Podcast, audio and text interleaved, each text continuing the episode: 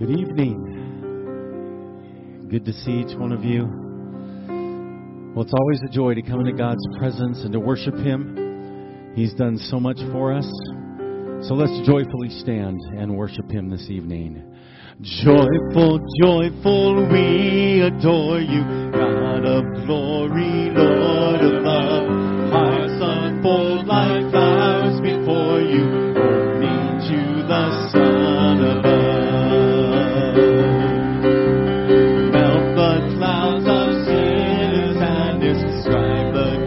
Of doubt away, giver of eternal gladness, fill us with the light of day. You are the one who saves, you are the one who saves, you are the one who saves, lift us from the grave. You are the light of life, the everlasting. You are the one who takes all our sins away. You are giving, ever giving, ever blessing, ever blessed. Fountain of the joy and living, ocean depths of happiness. You are the one who saves. You are the one. The one whose hands lift us from the grave. You are the light of life, the everlasting day. You are the one who takes all our sins away. Jesus, You are my rescue. Jesus, You are my rescue. I give You everything I am. Jesus, You are my rescue. Jesus, You are my rescue. I give You everything I am. Jesus, You are my rescue. Jesus, You are my rescue. I give You everything I am. Jesus, You are my rescue. Jesus, You are my rescue. I give You everything I am. You are giving and forgiving, ever blessing, ever blessed. Fountain of the joy of living, ocean depths of happy rest. You are the one who saves. You are the one who saves. You are the one whose hands lift us from the grave. You are the light of life, the everlasting day. You are the one who takes all our sins away. The one who takes all our sins away. You are the one who takes all our sins away. Praise the King, He is risen. Praise the King, He's alive. Praise the King, that's defeated. Hallelujah, He's alive. Hallelujah, He's alive. There's a reason why the curse of sin is broken. There's a reason why the darkness runs from light. There's a reason why we stand here now forgiven. Jesus is alive. There's a reason why we are not overtaken. There's a reason why we sing on through the night. There's a reason why our hope remains eternal. Jesus is alive.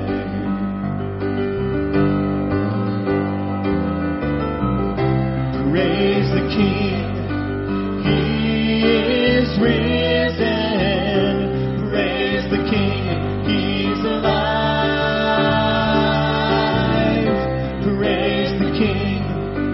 Destined be dead. Hallelujah. He's alive. Hallelujah. He's alive. There's a reason why our hearts are courageous. There's a reason why the dead are made alive. There's a reason why we share His resurrection. Jesus is alive.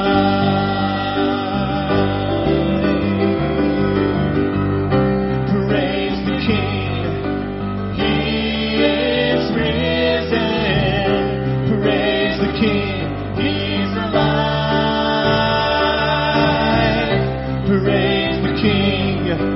Death defeated. Hallelujah, He's alive. Hallelujah, He's alive. The grave could not ignore it. All of heaven's roaring. Hell, where is your victory? Death, where is your sting? The world could not ignore it. All the saints are roaring. Hell, where is your victory? Death, where is your sting? The grave could not ignore it. All of heaven's roaring. Hell, where is your victory? Death, where is your sting? The world could not ignore it. When all the saints are roaring, hell, where is your victory? Death, where is your sting?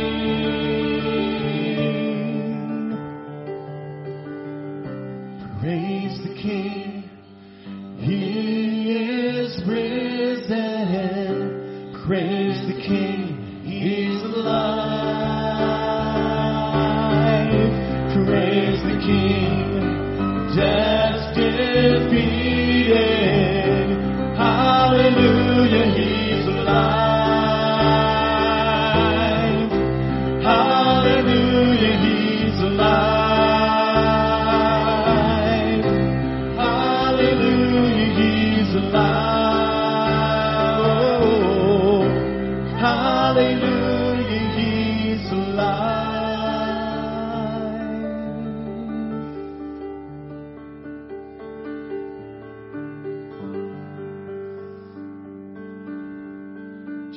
Thank you that we serve. You are risen Savior. And we know that what you have said is faithful and true. And we can put our complete trust in you.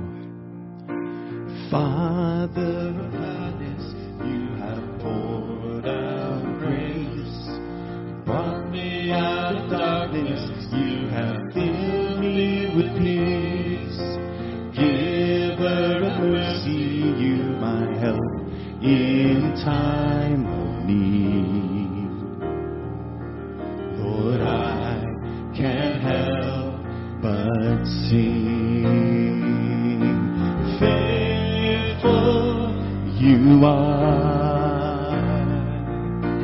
Faithful forever you will be. Faithful you are. All your promises are yes and amen. All your promises are yes and amen. Beautiful Savior, you have brought me near. You pulled me from the ashes, you have broken every curse. this captive free. Lord, I can't help but see. Faithful you are, faithful forever you will be. Faithful you are.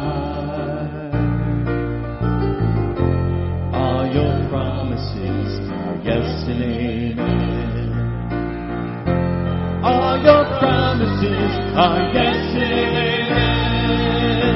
Faithful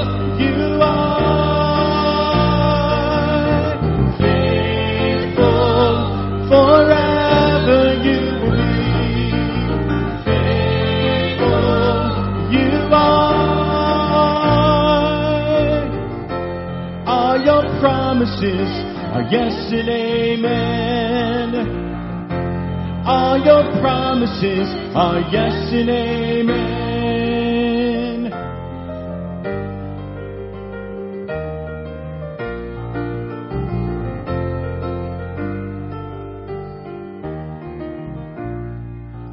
I will rest in your promises, my confidence. It's your faithfulness. I will rest in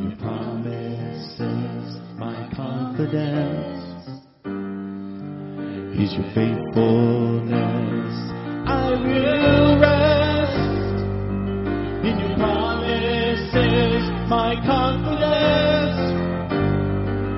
It's your faithfulness. I will rest in your promises, my confidence. It's your faithfulness. I will rest in your promises, my confidence is your faithfulness.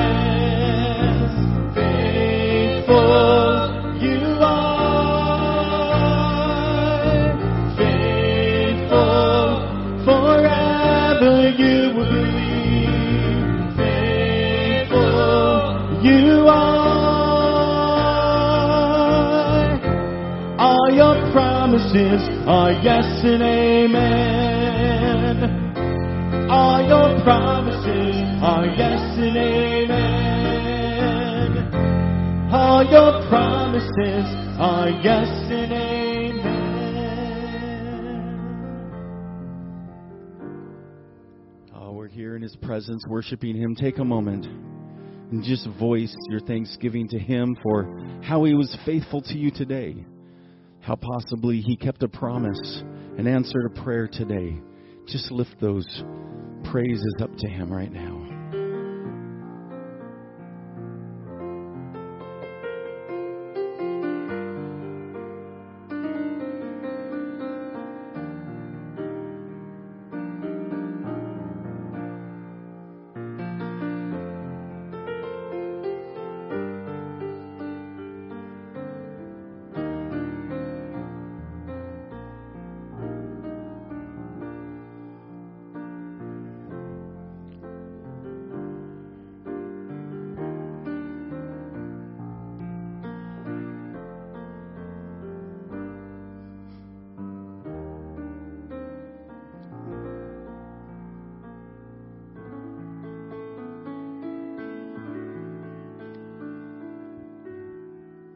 Love you, Lord. Oh, your mercy never fails me. All my days I've been held in your hands. From the moment that I wake up until I lay my head, I will sing of the goodness of God. All my life you have been faithful. All my life you have been so good. With every breath that I am able, I will sing of the goodness of God. I love your voice. You have led me through the fire, in darkness night. You are close like no other. I've known you as a father, I've known you as a friend. I have lived in the goodness of God. All my life you have been faithful. All my life you have been so good. With every breath that I am able, I will sing of the goodness of God. Your goodness is running after, it's running after me. Your goodness is running after, it's running after me. With my life laid down, I'm surrendered now. I give you everything. Your goodness is running after, it's running after me.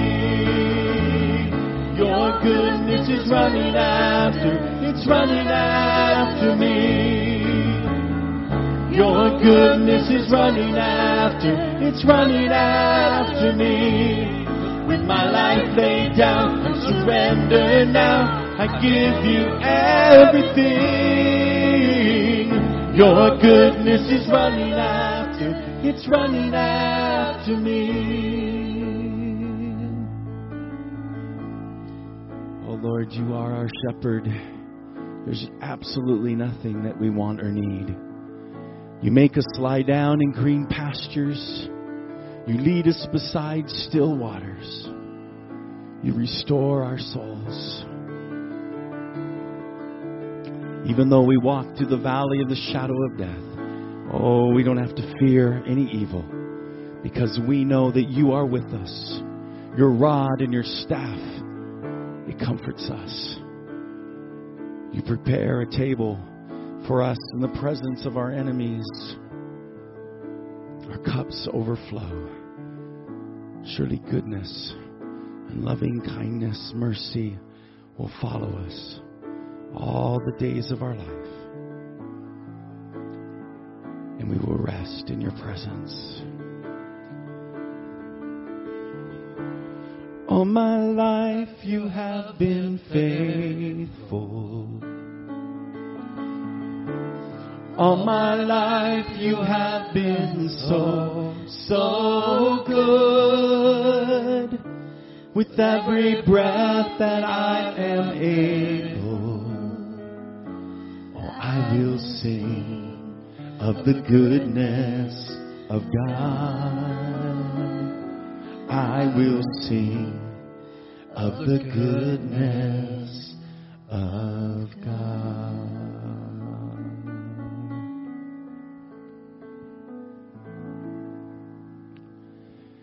Amen. You may be seated. Tonight we're going to be turning the corner and entering into a study between tonight and next week, as Paul is writing to the church of Corinth, dealing with some questions and concerns that they had concerning the spirituals. Now, as we get into this, there is a lot of different views on spiritual gifts. Most of the time people get into topics about the tongues and such. What we want to do is we want to understand the context of him writing this. Paul is writing to a church that has become carnal, self-centered. He's dealt with the self-centeredness with the manipulation of the Lord's Supper, turning this love feast into something that God had never intended it to be. So in their gathering and in their worship had become corrupted. And so Paul is addressing some of the corruption and the missteps that they have within their worship services. So as he's writing to them to deal with the spirituals or the spiritual ones and the use of the gifts in these services. And there'll be a discussion that he'll work through this. in there. And we'll get into it in a bit, but the word gifts in this first sentence it's not even there. It's the spirituals. It's a genitive, and it deals with the ones that are in there, that are gathered together. The ones that are the spiritual, Paul wants to unlock what does it mean to gather corporately and to worship as the corporate body. What does that look like?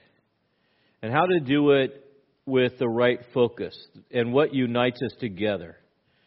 It's the Holy Spirit that unites all of us together. The Holy Spirit is the one that birthed the church, brought the church together, keeps the church together, and makes known the wisdom of God and empowers the church to do one thing, to be a witness for Jesus. We got to understand our gathering together is to encourage one another and to be that witness. Paul would write earlier, as we studied in 1 Corinthians chapter 2, verse 12, "Now we've received not the spirit of the world, but the Spirit who is from God, so that," henna clause, purpose clause, "we may know the things freely given to us by God." So one of the things that the Corinthian church had done is they had deviated for their source of existence and was now looking for their source of existence from the world and not from God. Is there a problem with that? Yeah. Because when the world starts giving you marching orders and you act and define your spirituality by the world, is there a problem with that? Absolutely there is. And so the foundation is only the spiritual one can understand spiritual things. The problem is when carnality and unbelievers start mixing within the corporate church. And keep in mind, the Corinthians are coming out of pagan religion. So if they're unregenerated, bringing pagan ideas and worship styles into the corporate setting of the Spirit-led church. Well, is there a problem with that? Absolutely. So this style comes in, and this, especially as dealing with tongues, as we'll touch on in a bit, was infecting them. Paul would also write in 1 Corinthians 2:14 and 15, "The natural man doesn't accept the things of the Spirit of God, for they are foolishness to him. Cannot understand them because they're spiritually appraised." Note, "But he who is spiritual appraises all things, yet he himself is appraised by no one." Why? Because he's unified with the body of Christ. So the big question is, what does it mean to be spiritual? And what is the purpose of spiritual gifts as we look at this? So we've got to answer those two questions. What does it mean to be spiritual? I had a conversation with somebody on one of the death calls that I went on. And in conversation, I usually try to start the conversation to find out where they're at spiritually, right? So I usually say, is there a faith leader that I can call for you? Because I don't know what flavor they're from, right? I don't know if they're Jewish or Christian or Catholic or anything. So is there a faith leader I can call for you and for this individual? It was most recently, and she said, "Well, I'm spiritual, but I don't go to church." Have you ever talked to somebody where it's like they don't have a church affiliation, they don't go, but I'm spiritual? And they use this term, "I'm spiritual." Spiritual does not mean you're saved. You can claim that you're spiritual all you want. You can go hug a tree. You can worship at a rock. You can do whatever you want to do and call yourself spiritual, but it doesn't mean that you're saved. It does not define you. The spiritual ones that we'll be talking about, when we use the word spiritual in here, it's in the context of being empowered by the Holy Spirit. That is what is truly spiritual within this. And so he starts out in 12:1. He says, "Now concerning the spirituals, or the spiritual ones, brethren, I do not want you to be unaware. You know that when you were pagans, you were led astray to the mute idols," literally the dumb idols, "however you were led. Therefore, I make known to you that no one speaking by the Spirit of God says, 'Jesus is accursed,' and no one can say, 'Jesus is Lord,' except by the Holy Spirit. Now, what does Paul do in these first three verses? If you look at it, what does he do? He creates a dividing line. He says there is a distinction between those that are naming the name of Christ, and you can only name the name of Christ if you are born again, filled with the Holy Spirit. And you cannot say Jesus is accursed if you're born again. There is a distinction, and we'll unpack that in a minute, but we got to understand your spiritual condition is based on your confession. You want to know where somebody stands spiritually. Just don't, get to the point, drill down and say, if you really want to talk, and in context, what I do in chaplain work, when someone has died, that's not the time necessarily for evangelism or talking theology. I just need to know how to touch their heart.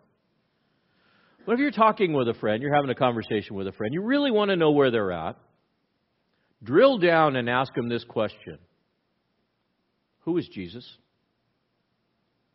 And who is Jesus to you? And there's only one right answer. Jesus is my Lord and Savior. Anything other than that, wrong answer. Not the right answer. And the focus in the church seemed to be on the spiritual person and how that spiritual person was acting publicly. And that was determining their spirituality. In other words, when they would gather in the worship services, the more that they acted spiritually, the more spiritual they were. And then it becomes what? A show. A pretense. Right? They'll get into the speaking in tongues or some of these other things and all of this demonstrative activity to draw attention to themselves. And so Paul, right out of the gate, wants to define the nature of the believer. The nature of the believer that says, will say with their heart of hearts that Jesus Christ is Lord and Savior. Now, anybody can say that, but it has to come from the heart. So he's really defining it within that.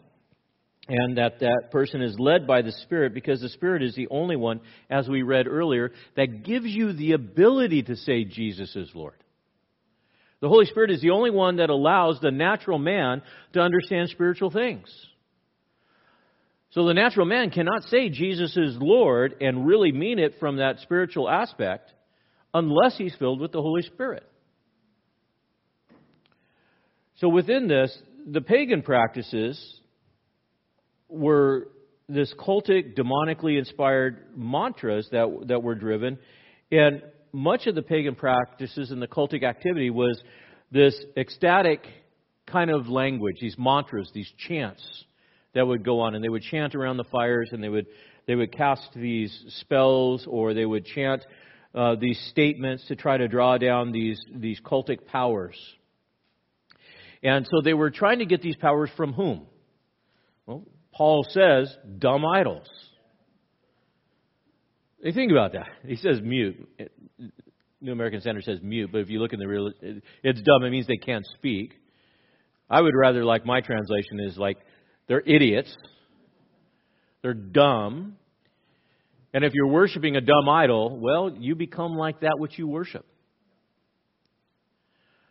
But they're in these mantras and in these chants, they're worshiping these idols and hopefully drawing power from these idols within this. There is no spiritual power or leadership that comes from an idol, is there? Can an idol do anything for you? No. It's a hunk of stone or rock or whatever you seem to give power to. And so within this, Paul makes a distinction in this, and he says, in past tense, you were pagans.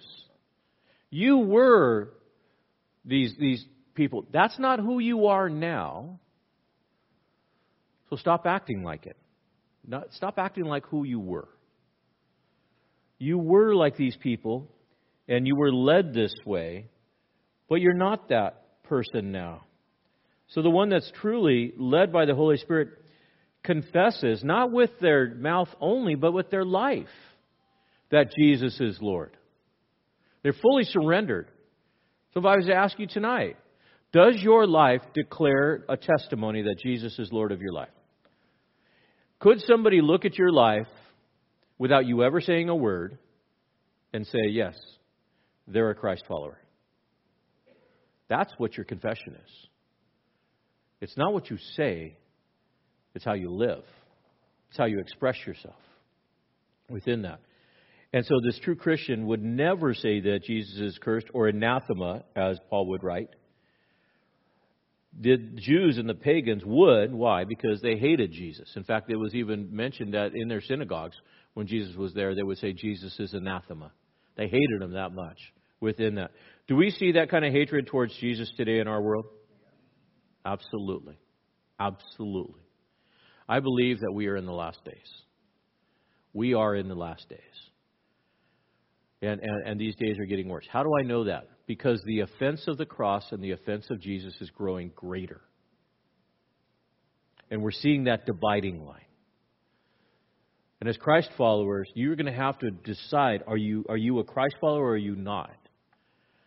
Within that, and come out of the world. And so there is a big difference between the spiritual person and the spirit-filled person. We're going to talk about that on Sunday as we take a look at Acts chapter 2 and the birth of the church and the sending of the Holy Spirit. So you don't want to miss Sunday for sure. But the Spirit-filled person is led by the Holy Spirit. The spiritual person is led by human tendencies.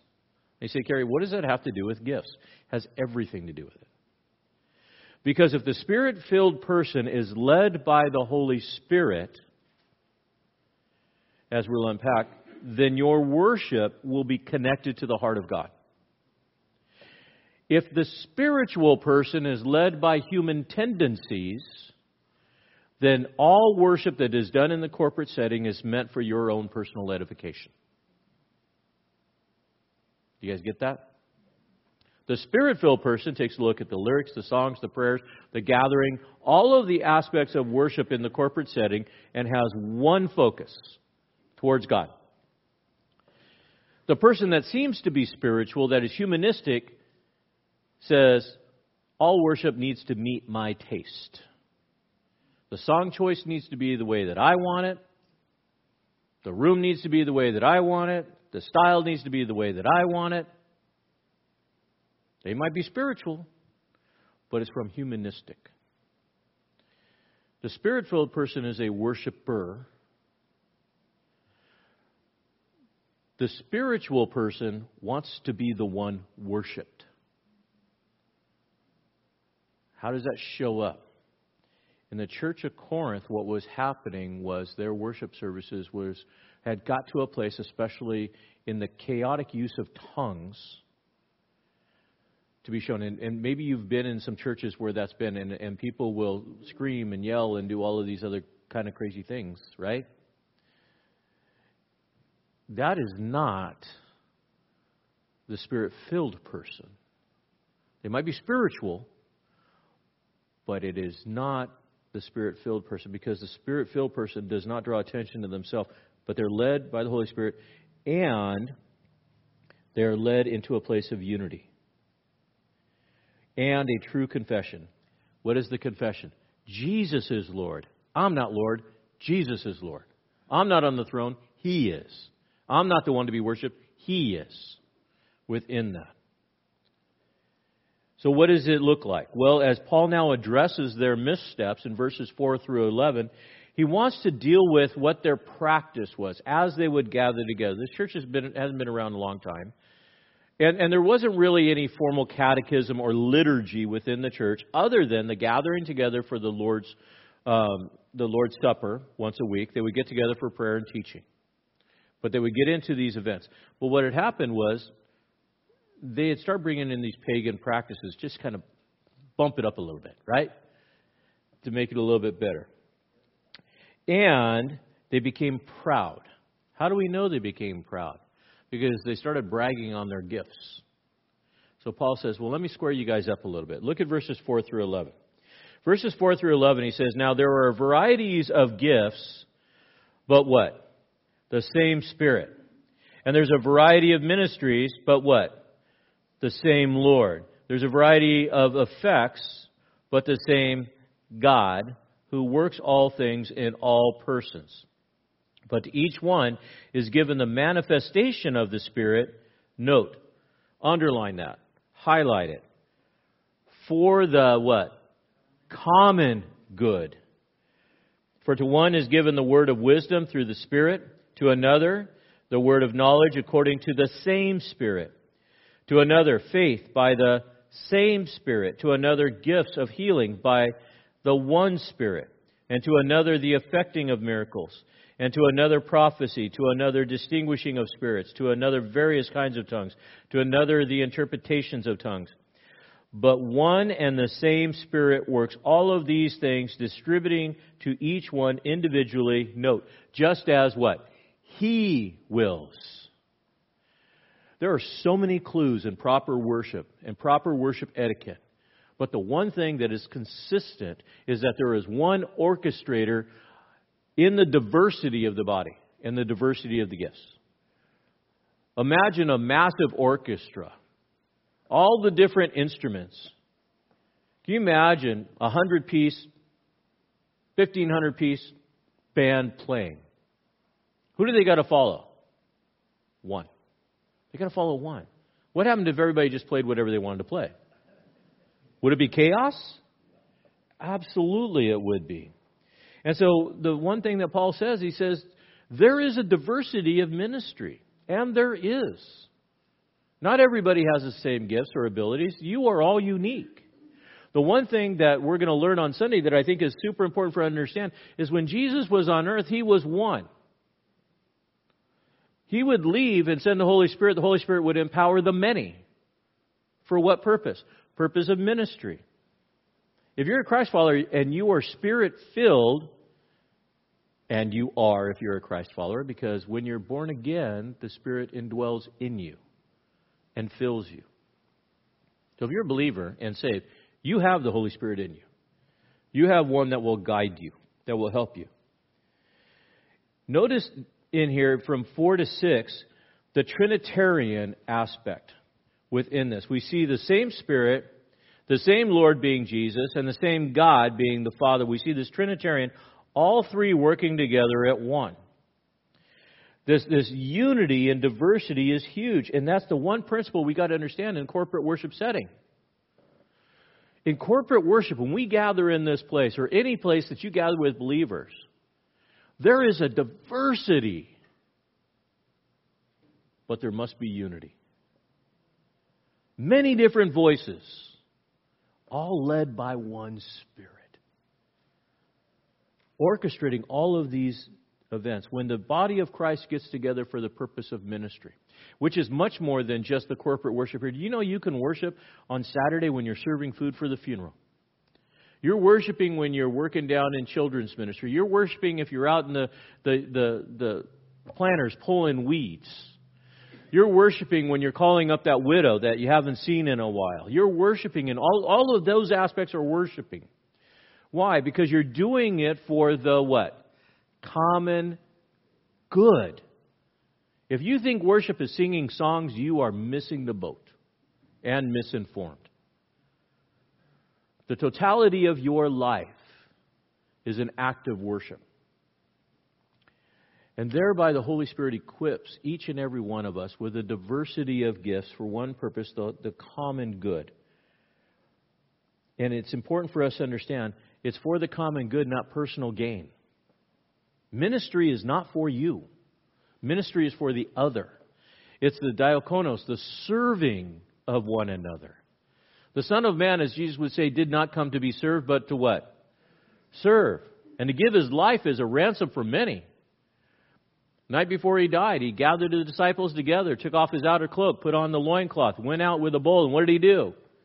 Washed the feet, came to Peter. Peter said, nah, you're not going to do my feet. I don't do your feet. You had no part of me. Well, do my whole body. No, Peter, you're over the top again. Slow your roll, buddy. But what did he say after that? As I've done to you, go and what? Do likewise. Go and do likewise. Ministry is worship. Worship is ministry. They are intertwined together. They can't be separated. We have lost sight of that in this entertainment world where we think that worship is just the songs that we sing. And that is not the case. And not everyone has the same gifting or same empowerment for ministry. But we got to understand that God is the source for all giftings and empowerments. So you're saying, well, Kerry, what does that mean? How do I know? I can tell you this. If God gives you an unction to do something, do it. Do it. Well, how do I know if God's telling me to do it? I'll tell you this. Do it and then look backwards and see how you feel about it and see if the other person was blessed by it. I've had people say, well, I'm waiting for my gifting. Oh, no, you got a gift. You got a gift. It's just sitting in the bottom of your closet. You got to get out. You got to do it. You say, well, you know, I tried ushering and it wasn't quite my thing. Okay, great. Maybe hospitality is not your gift. But, you know, there was some stuff that was broken. I really enjoyed fixing some stuff. Okay, maybe helps is your gift. Because when you find that spot, it'll be a sweet spot. It'll be the spot that you're equipped to do. And you will flourish in it. And it won't be a labor.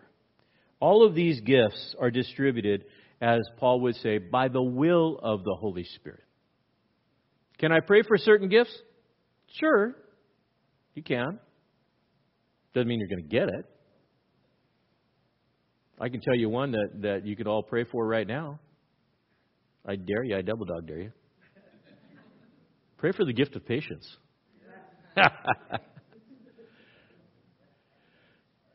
We prayed for a guy earlier this morning. But we look at this. If we realized that the Holy Spirit gives gifts according to His will and according to His choice, then number one, God doesn't make a mistake. Number two, you're fully empowered to do it. And number three, all gifts belong to God anyways. The empowerment for you to do anything or respond in any way all comes from God. Now, I got to tell you, that is such a relief. Why is it a relief? Why do you think it would be a relief if I sit back and go, okay, if all gifts and empowerment to do ministry comes from God, why is that a relief? I don't have to worry about it. I don't have to grunt it out. It's the natural aspect that comes from the Holy Spirit working in my life and the natural outflow. And every one of you has at least one gift. One ability for the other, for the benefit of the whole. The gifts are all given, as I said in verse 7, are for the common good. Notice, but to each one, that's you, each one is given the manifestation of the Spirit for the common good. The Holy Spirit is not your little best buddy that is designed to make you feel good. The Holy Spirit is the empowerment, God in the Spirit that dwells in you so that you could be good for something. Because those that don't have the Holy Spirit, dare I say, are good for nothing. Because it's all temporal. Man in his natural behavior, the best he could do is affect something in the natural. But God gives you the Holy Spirit so that you can affect something in the eternal. You guys get that? You get to encourage somebody in the eternal and in the eternal aspect, in the spiritual realm. And Paul lays down these ground rules, and the ground rule is that it's for the common good. What does he mean? It's for the benefit and the edification of others. For example, tongues. It's a hot topic. If you have tongues, you have the ability to speak in tongues. The tongues are not for you. Now, in years ago, there was a book written in the 70s by Chuck Smith, and it was called Charismania. And it was this concept of everybody needed to speak in tongues, and you had to be able to speak in tongues, and you really weren't spiritual unless you spoke in tongues. I went to a church one time that was very charismatic. And they get this word charisma from this gift, and they're super charismatic. Yeah, they were all speaking in tongues, and he looked at me and he says, "Can you speak in tongues?" I said, "No, I can't speak in tongues." And they were all going off and no interpretation, and it was just amazing. He says, "No, brother, you can speak in tongues. You just got to have enough faith." I said, "What do you mean?" He says, "You got to loosen it up." I said, "Now I'm curious. What do you mean loosen up?" He just say this. Say, "Retie my bow tie." I said, "What?" He said, "Just retie my bow tie. But say it fast. Retie my bow tie. Retie my bow tie. Retie my bow tie." He said, "Eventually your tongue will get loosened up, and then the Spirit will come upon you, and it'll speak in tongues." I went, "You are whacked." And I was a young Christian. I think I'd been a Christian less than a year. And I just thought, man, I'm out of here. Retie my bow tie. She'd drive a Honda. She'd drive a Honda. She'd drive a Honda. No.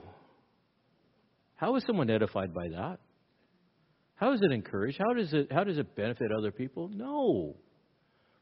The purpose of every gift, and not one gift, as we're going to see in a minute, is not greater than another. And it is given by the will of God, the Holy Spirit dispersed accordingly. And the worshipers are to gather to practice or put into practice the spirituals as an act of worship to edify the whole body, not the individual. Every single person in here should be in ministry somewhere, serving somewhere. If you're coming and you're sitting and you're leaving, you're not using your spiritual gift. And so, Carrie, I have the spiritual gift of peace. I just come in and I bring peace. No. I have the spiritual gift of silence. No. It has to edify. So the problem with the church at Corinth is, as I said, the people became prideful. They were practicing their own gifts, trying to put on the show. So what is the diversity of gifts? Notice in verses 8 through 11, he says, "For one is given the word of wisdom through the Spirit." There's this whole diversity. If you're taking notes, you can write down and cross-reference some of the list. This is not a comprehensive list. But in 1 Corinthians chapter 12, 8 to 11, and verse 28, also in 1 Corinthians 13, 1 through 3, Romans 12, 6 through 8, Ephesians 4, 11 and 12 are just some examples of those gifts. There is not a comprehensive list that is in here. These are just examples. Why? Because the Holy Spirit will give you the ministry gift for the purpose of other that fits that purpose. And just because you get a gift now doesn't necessarily mean you're always going to have it. Because it's fit for the time. It's fit for the season. It's fit for the person to edify others. So within this list that he gives to us is given for us to understand. The other thing that I want to share with you is this. This list is not to create a class system of spirituality. In other words, the person that has the vocal gifts is not any greater than the person that has the gift of helps that you never see. They're all equal. Every single one. And it edifies and builds up the whole body. For what? The common good. So Paul gives us 9 spiritual gifts. The word of wisdom. The word of wisdom and the word of knowledge are spiritual gifts. This is a little bit more than just wisdom. It's wisdom and knowledge is a spiritual insight to a situation or set of circumstances that is there and how it applies. It's a speech gift. The word of knowledge is also a speech gift. So it is understanding or comprehending from a supernatural position. In other words, the Holy Spirit will give you a supernatural understanding of a circumstance that's going on. And then, most often, knowledge goes with it, how to apply it. Right? So within that, as a pastor or a counselor, I know that this is a gift that the Holy Spirit gives to me often. Why?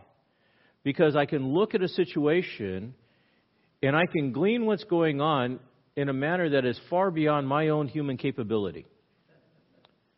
And then the Holy Spirit gives you the right words to say that the other person needs to hear. And they go, "Well, that's what I needed to hear. That's what I needed to know." Well, yeah, you know, God and I, we had this conversation before you got here, and he told me exactly what, no. I've had people from a message, and they go, how did you know that's what I needed to hear? Well, it was the email that God said, no. I share. And I don't plan it, but the Holy Spirit gives wisdom and understanding and knowledge through the study of the Scripture and takes that and applies it to you, and then you hear it. And so the Holy Spirit in me is connecting with the Holy Spirit in you that is unifying the edification of one another. So when you wait on the Spirit of God for those circumstances and you say, God, I really don't know what to do. Can you pray for wisdom and knowledge in those circumstances? Absolutely you can. Absolutely you can. I know people that will refrain from opening their mouth until they really feel the presence of God in their speaking. That's probably not a bad idea. But within this, the word of wisdom and the word of knowledge. But again, it's been abused. There are those that at worship services and all these things, they come up and they say, "Thus saith the Lord." Or I've had people come up and say, "Carrie, I got a word for you from God," and they'll tell me something like really weird, and I'll go, "Okay, thank you." They'll give me a word of knowledge, and I'll go, "Okay, thank you," but in my spirit, I'm not resonating with what's going on. So what do I do with it? I put it on the shelf. Because that word may not be for today, but it may be for later. I don't know. Does it discredit that gift that this person exercised? Absolutely not. Am I to judge that? No. And there are some times when people have come up and said, the Lord was really speaking and wanted me to share this with you. And it was what I needed to hear. So these gifts are there for the other. And they did it in such a way that it was a very humble spirit within that. The other aspect, he says, to another, faith. Well, what is faith? Faith is a miraculous faith. Faith is more than just the salvation of faith. Faith is the ability to see things. The gift of faith is to be able to see things from a spiritual aspect and say, yes, God has got that. And it's that trust. You think about Peter at the Gate Beautiful, and he sees this guy that's looking for silver and gold, right? Alms. He says, silver and gold I don't have, but what I have I give to you. In the name of Jesus Christ, stand up and walk, right? Rise up and walk. Is that a gift of faith? To take a guy that is crippled and been crippled and to grab a hold of his hand and to pull him up and have him healed? Yeah, or think about Tabitha in the room full of people. Tabitha, come forth. That's faith. And there's a gift of faith that the Holy Spirit will give to people at certain times to enhance the power for the benefit of the other within that. Gift of healings. Healings happen. I know healings happen. We've prayed for them, and I've seen people happen and get healed. Does it happen all the time? No, not necessarily. In fact, it happens less than what I would like. But is it about me? No. I'm sure I've shared this story before. But the one that convicted me the worst was a guy by the name of Ed. And he had came to our office and in the first church I served, and he was just white as a ghost. He said, I need prayer. Okay. And so the lead pastor said, come in, we're going to pray. So we prayed, we anointed him. He was telling us they found lung cancer. So are you sure? Yeah, they're sure. 100%. It was the size of a silver dollar in my chest. X-ray showed it. I'm going tomorrow to go get the MRI, and then they're going to start treatment right away. It's serious. Okay? So we pray, anoint him with oil, we all pray. And in my mind, what do you think I'm thinking? Poor guy. This is on Thursday. On Saturday, he shows up at our men's prayer meeting. We would have prayer meetings the first and third Saturday of the month. He shows up. Ed shows up. And he's just beaming. Just beaming. How did your MRI go? Did they find it? He said, no. What do you mean, no? They couldn't find it anywhere. They had to have messed up. Nope. I was there all day. They looked at the x-ray. They pinpointed. They couldn't find it. The doctors didn't know what happened. They couldn't explain it. Now what happened? He was healed. He went on and stayed cancer-free for another 20 years. Not a stitch. Does God still do healing? Yep. Does He always? No. And I struggle with that. But I understand that God does a work, and He can bring that healing. And that ties in with the workings of power when God does something amazing within that. And again, I pray often for those gifts and for those powers, but they don't always come. Sometimes, but not always. We struggle with these things. He goes on with prophecies. What is prophecy? Prophecy is the forthtelling. The forthtelling of God's Word. Within the Spirit, He would give prophecy. One of the things that I do as a pastor is I prophesy. What am I prophesying? I am bringing forth the Word of God. Can I do it by myself? No. It's a gift. It's an ongoing gift that God does. Can He shut the gift off at any time? Sure He could. Sure He could.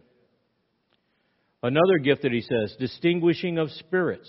Have you ever met somebody and you went, something's not right with them? The Holy Spirit is revealing something about this person. You're going, I'm going to watch this one. Spiritual discernment is a gift from God. It's more than an intuition. It is something that God gives to the believer, the capacity to know, that's not right. Think about the demon-possessed girl that followed Paul. Knew something was off. She bugged and bugged and bugged until finally he cast the demon out. We can understand that there is a distinguishing of those spirits. Then we get to tongues.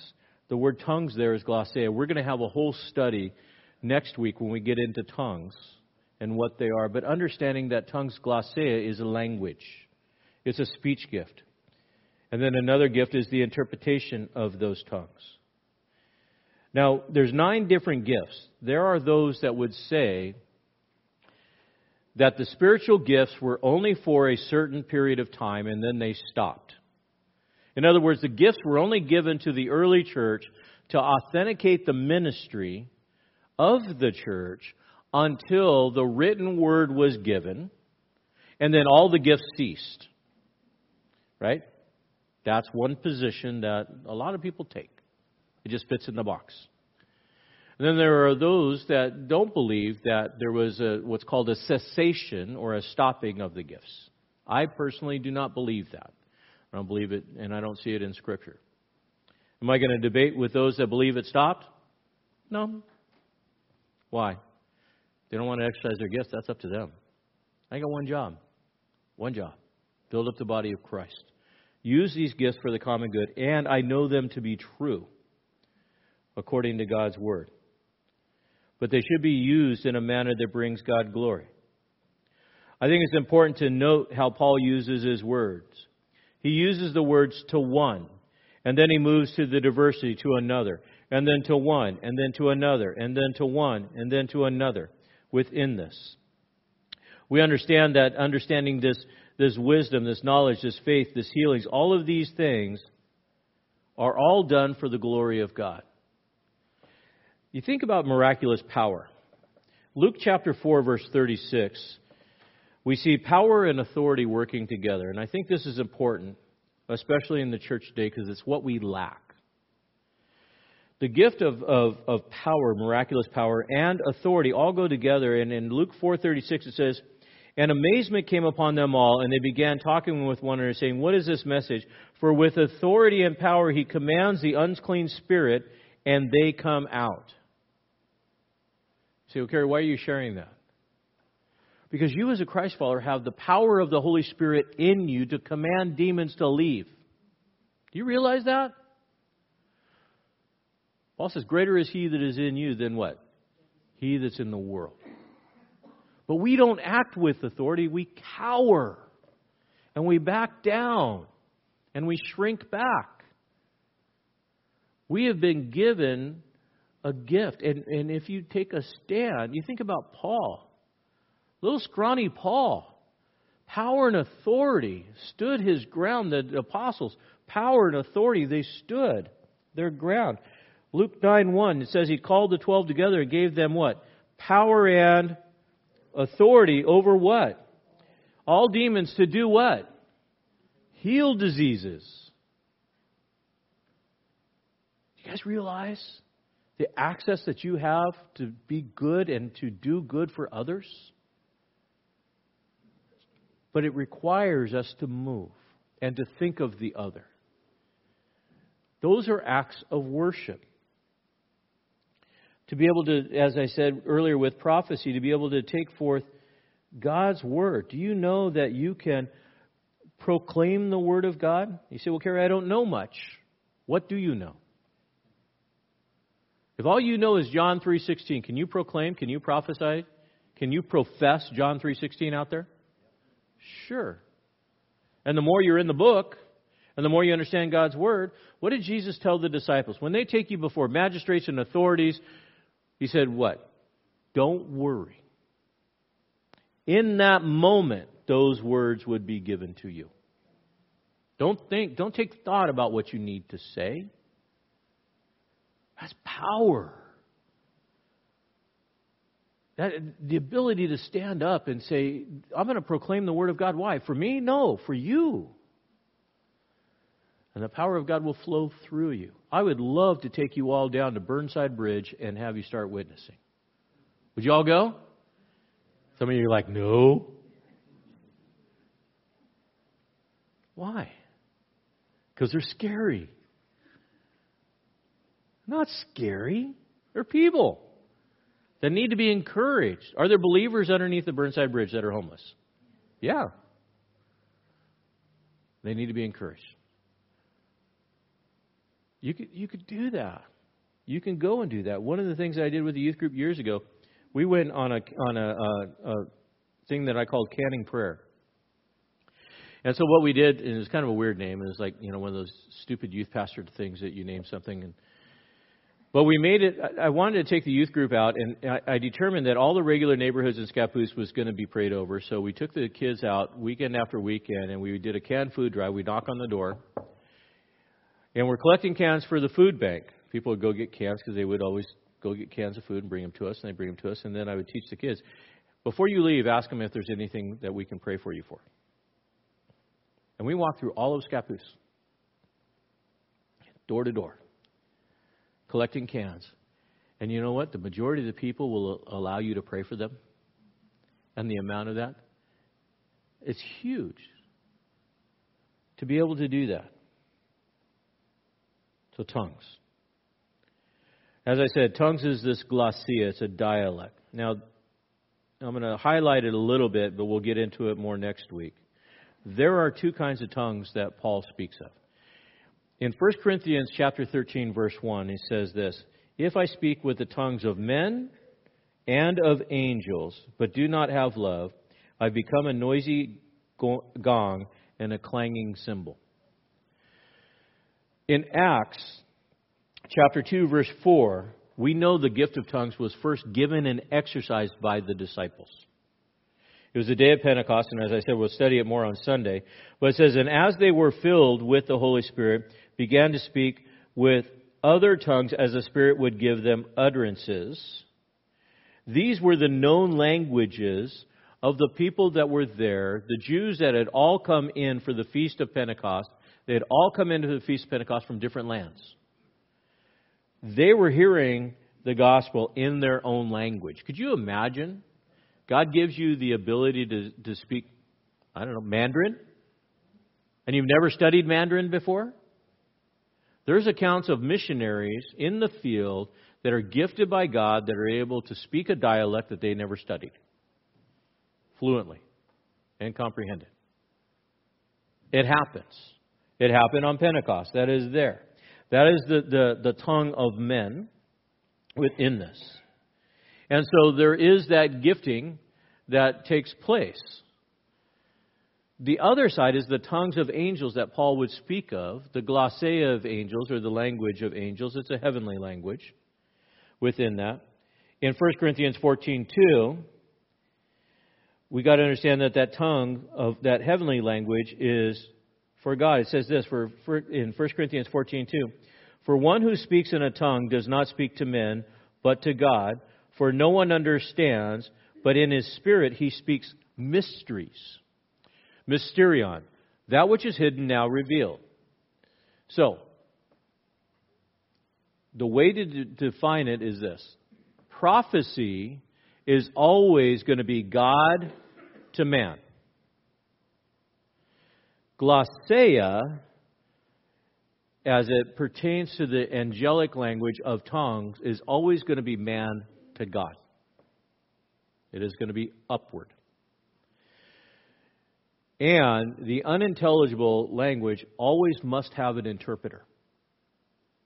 And as we'll learn next week, tongues are subject to the person speaking. All gifts are subject to the person that has them, to use them or not use them. The problem is when people speak in glossia from an angelic language and there's not an interpreter present, it creates confusion. No one should speak in glossia in this angelic language unless they know there's an interpreter there, because then how does it benefit the whole? They can't agree with it. They can't agree with what's going on.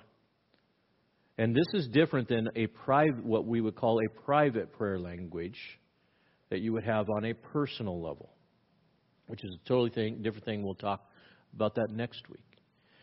Paul is addressing the corporate chaos that was going on in Corinth, because everybody at one time was saying, she drive a Honda, she drive a Honda, she drive a Honda. And nobody knew what they were saying. So we got to understand that there must be an interpreter. In 1 Corinthians 14:2, in 1 Corinthians 14:5, Paul says this, now I wish that you all spoke in tongues, but even more that you would prophesy. And greater is the one who prophesies than the one who speaks in tongues, unless he interprets, so that the church may receive the edifying. You guys see that? Question. Why is prophecy better than tongues? Why would Paul say, I would rather you prophesy than speak in tongues? Because prophecy is from who? God to whom? And do you need an interpreter? No. And it is the professing of the word of God to man. That's the better gift. But in a corporate worship setting, is tongues available? Yes. Must there be an interpreter? Yes. And there are some other ground rules that we'll cover next week. For example, you wouldn't want to do it in the presence of unbelievers. Why? Because the unbelievers think you're nutcases. Because the natural man doesn't discern spiritual things. So when is it best used? I can tell you this. Small groups, where you know everybody, where it's appropriate, it's spirit-led, and there's an interpreter. That's when it's best used. And as an act of worship within that. Tongues declare the glory of God. That's why it's important for everyone to speak forth. How do we know? Because 3 different times it's used in Acts that way. Acts chapter 2, verse 11. When tongues were given, it says, Cretians and Arabs were here, and they heard them speak, in our own tongues, speaking what? The glory of God. Now, in that case, they were speaking in Cretan. What was the message? The glory of God. In Acts chapter 10, verse 46, when the baptism of the Holy Spirit came upon a group that Peter was speaking with, it says this, for they were hearing them speaking with tongues and what? Exalting God. They were exalting God in the tongue, in that worship that was there. Paul, in his evangelism of Ephesus, Acts 19, 5-6. When they heard this, they were baptized in the name of the Lord Jesus. When Paul had laid his hands upon them, the Holy Spirit came upon them and they began speaking with tongues and prophesying. So we look at this conversion and this action that is there. Is it the deal? No. As Paul would say, and I would agree with him. Well, speaking in tongues is legitimate. Prophecy is more beneficial. because it is speaking forth the word of God that benefits both the believer and the unbeliever at the same time, and it's completely understood. That is there. But lest we lose sight of what the purpose is of the gifts and get honed in, and so many people hang on to 12 in the beginning, the whole rest of the chapter is all about diversity, unity and diversity. Look at what he says in 12 to 31, and it all makes logical sense. For even as the body is one and yet has many members, and all the members of the body, though there are many, are one body, so also is Christ. For by one Spirit we were all baptized into one body, whether Jews or Greeks, whether slaves or free, we were all made to drink in one Spirit. For the body is not one member, but many. If the foot says, because I'm not a hand, I'm not part of the body, and if it's not for this reason or any less part of the body. And if the ear says, because I'm not an eye, I'm not part of the body. Well, it's not for this reason that it was any less part of the body. And if the whole body were an eye, where would the hearing be? And if the whole were hearing, where would the sense of smell be? But now God has placed the members, note, each one of them in the body, just as He desired. And if they were all one member, where would they be? But now there are many members, but one body. And the eye can't say to the hand, I have no need of you. Or again, the head to the feet, that would be hilarious, I have no need of you. On the contrary, it is much truer that the members of the body which seem to be weaker are necessary, and those members of the body which deem less honorable are these which we bestow more abundant honor on.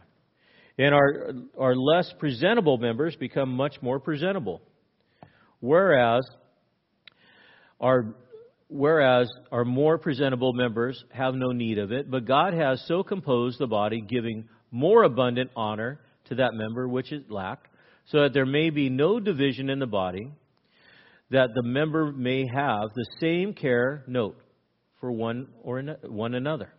And if one member suffers, all the members suffer with it. One member is honored, all the members rejoice. Now you are Christ's body, and individually members of it. Now, if you were to go back and count how many times the word one appears, often, very often. Why? Because he wants to stress the unity of the body, and so he uses a biological application. You are one body made up of many parts. Who designed your body? Not rocket science. Who designed your body? God. Did God consult you about how a human body should be put together? No. And if you think about the miracles of how the body is put together and how all of the parts all work intricately, you think about just the eye itself and how the eye works. And everything you see, by the time it hits, everything you see is upside down. I don't know if you're right side up or upside down. And the way the cones work and the light and all of the different things all work together, and on a cellular level and on a microbiology, it is amazing how the whole thing is all put together. What do you pay most attention to when you look in the mirror? You're not thinking about your spleen, are you? You're not thinking about your kidney. Boy, my kidney looks good today. No. You're looking, yeah, the missing hair. I like that. We give preference to that which we see, but we abandon that which we don't see. Same is true in the body of Christ. Yet every part is necessary. We are one body, many parts. We are all united in the body of Christ through the baptism of the Holy Spirit that brings us all together. The baptism of the Holy Spirit that makes us the temple of God, the dwelling place of God. 1 Corinthians 6:19 says, or do you not know that your body is the temple of the Holy Spirit who is in you, whom you have from God, and that you are not your own? Do you realize that you're the temple of the Holy Spirit? I'm the temple of the Holy Spirit. When we gather together, what do we have? We got a big temple. It is a great time of fellowship, and we should regard each other the same way. Through baptism, we are all brought together the same way that Paul describes the baptism in Christ. Romans 6, 1 through 4 talks about we were baptized into Christ, into his death, his burial, and his resurrection. When you are born again, you are united into the body of Christ and unified in the body of Christ. And we are interdependent. Verses 15 to 27 talks about that whole interdependence of the body. Each piece fit together. And your existence is just as important as anybody else. And when you are missing, guess what we're missing? A part of the body. When you decide to check out, you're depriving the body of Christ, your presence, and your part. Do you realize that? You are needed to make the body whole. God did not make a mistake by choosing you. God did not say, well, you know, I don't know, we can live without that part. No. Every single one of you are part of the body and necessary for the body. You are necessary to be part of the body. Whether it's on Sunday morning, Wednesday night, or any other time of the week, you are part of the body of Christ. A necessary part to be put together. And you say, well, Carrie, nobody's going to see me. I don't see my kidneys. I know they're there. How do I know they're there? They're working. And when they stop working, guess what happens? You get sick. Right? And so what happens when you stop working? When you stop fulfilling your divine function? The body becomes what? Weak. You are necessary. And if God selects you and he has empowered you, he selected you for a place. And you are part of that body.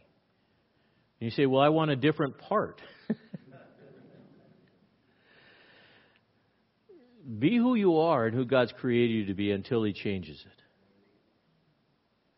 All parts are necessary. Some are just more visible than others. But the head can't say to the foot, I don't need you anymore. How am I going to get around? I need the foot. Paul ends it up with this, verses 28 to 31. And God has appointed in his church first apostles, second prophets, third teachers, then miracles, and then gifts, and healings, administration, and various kinds of tongues. All are not apostles, are they? Rhetorical question, no. All are not prophets, are they? No. Or all are not teachers? No. Or all workers of miracles? No. All do not have gifts of healings, do they? No. All do not speak with tongues, do they? No. All do not interpret, do they? No.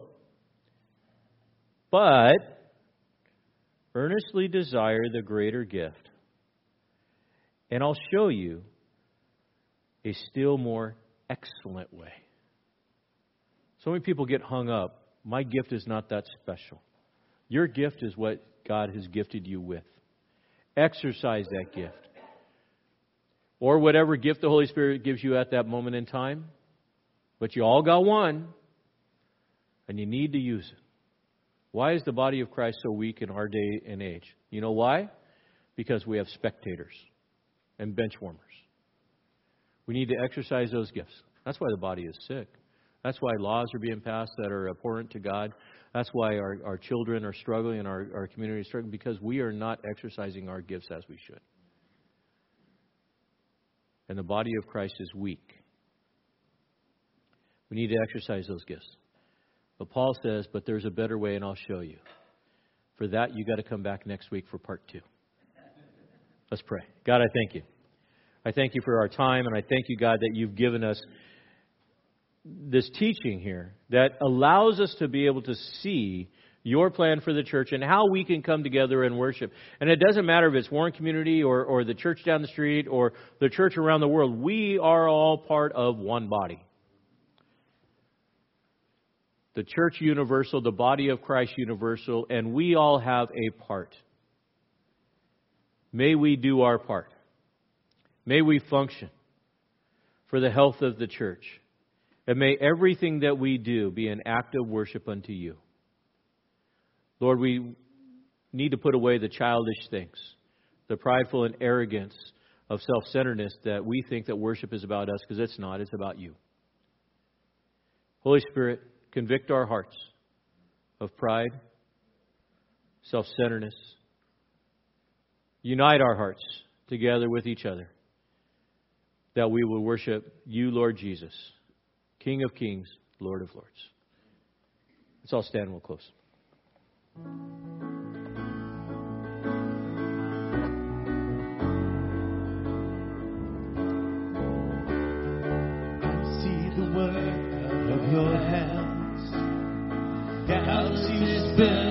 In a heavenly dance, oh God, all that you are is so overwhelming.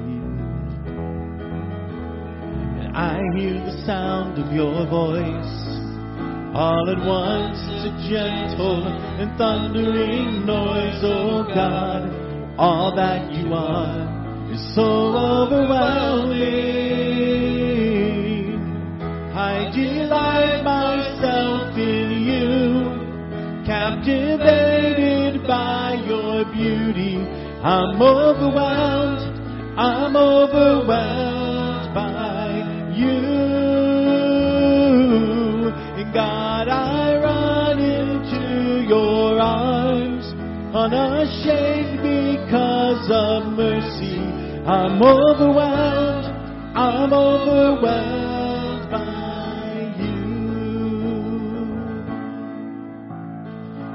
Know the power of your cross, forgiven and free, forever you'll be my God.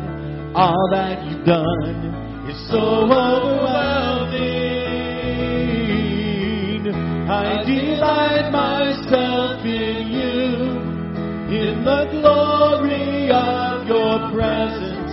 I'm overwhelmed, I'm overwhelmed.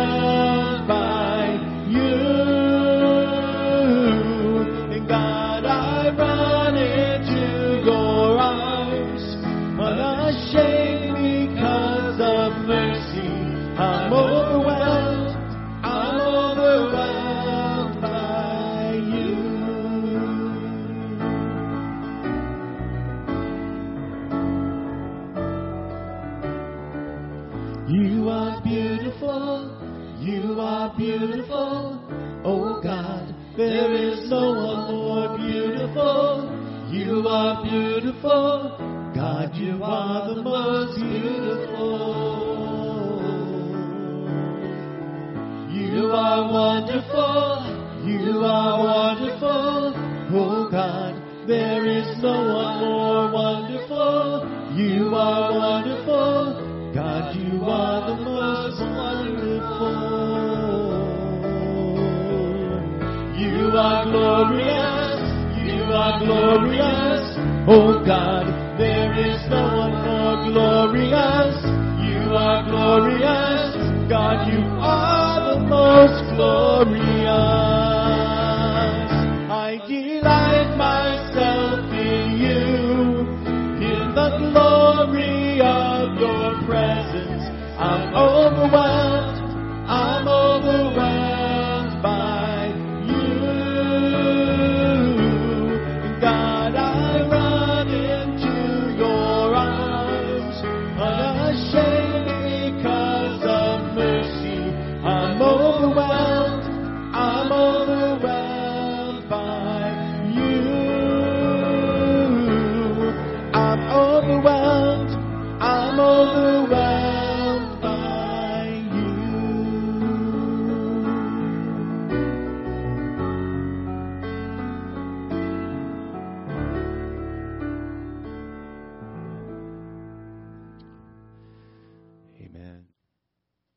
May the grace of the Lord Jesus Christ and the love of God and the fellowship of the Holy Spirit be with you all. Everyone said, Amen. Praise Jesus. much for joining us in the study of God's Word with Pastor Kerry Wacker. We'd love to have you join us in person for worship each Sunday morning at 9 a.m. or 10:45 a.m. We also meet Wednesday nights at 6:30 p.m. Warren Community Fellowship is located at 56523 Columbia River Highway in Warren, Oregon, between Scappoose and St. Helens. For more information about Warren Community Fellowship or about WCF Ministries, call us at 503-397-4387. And don't forget to like us on Facebook.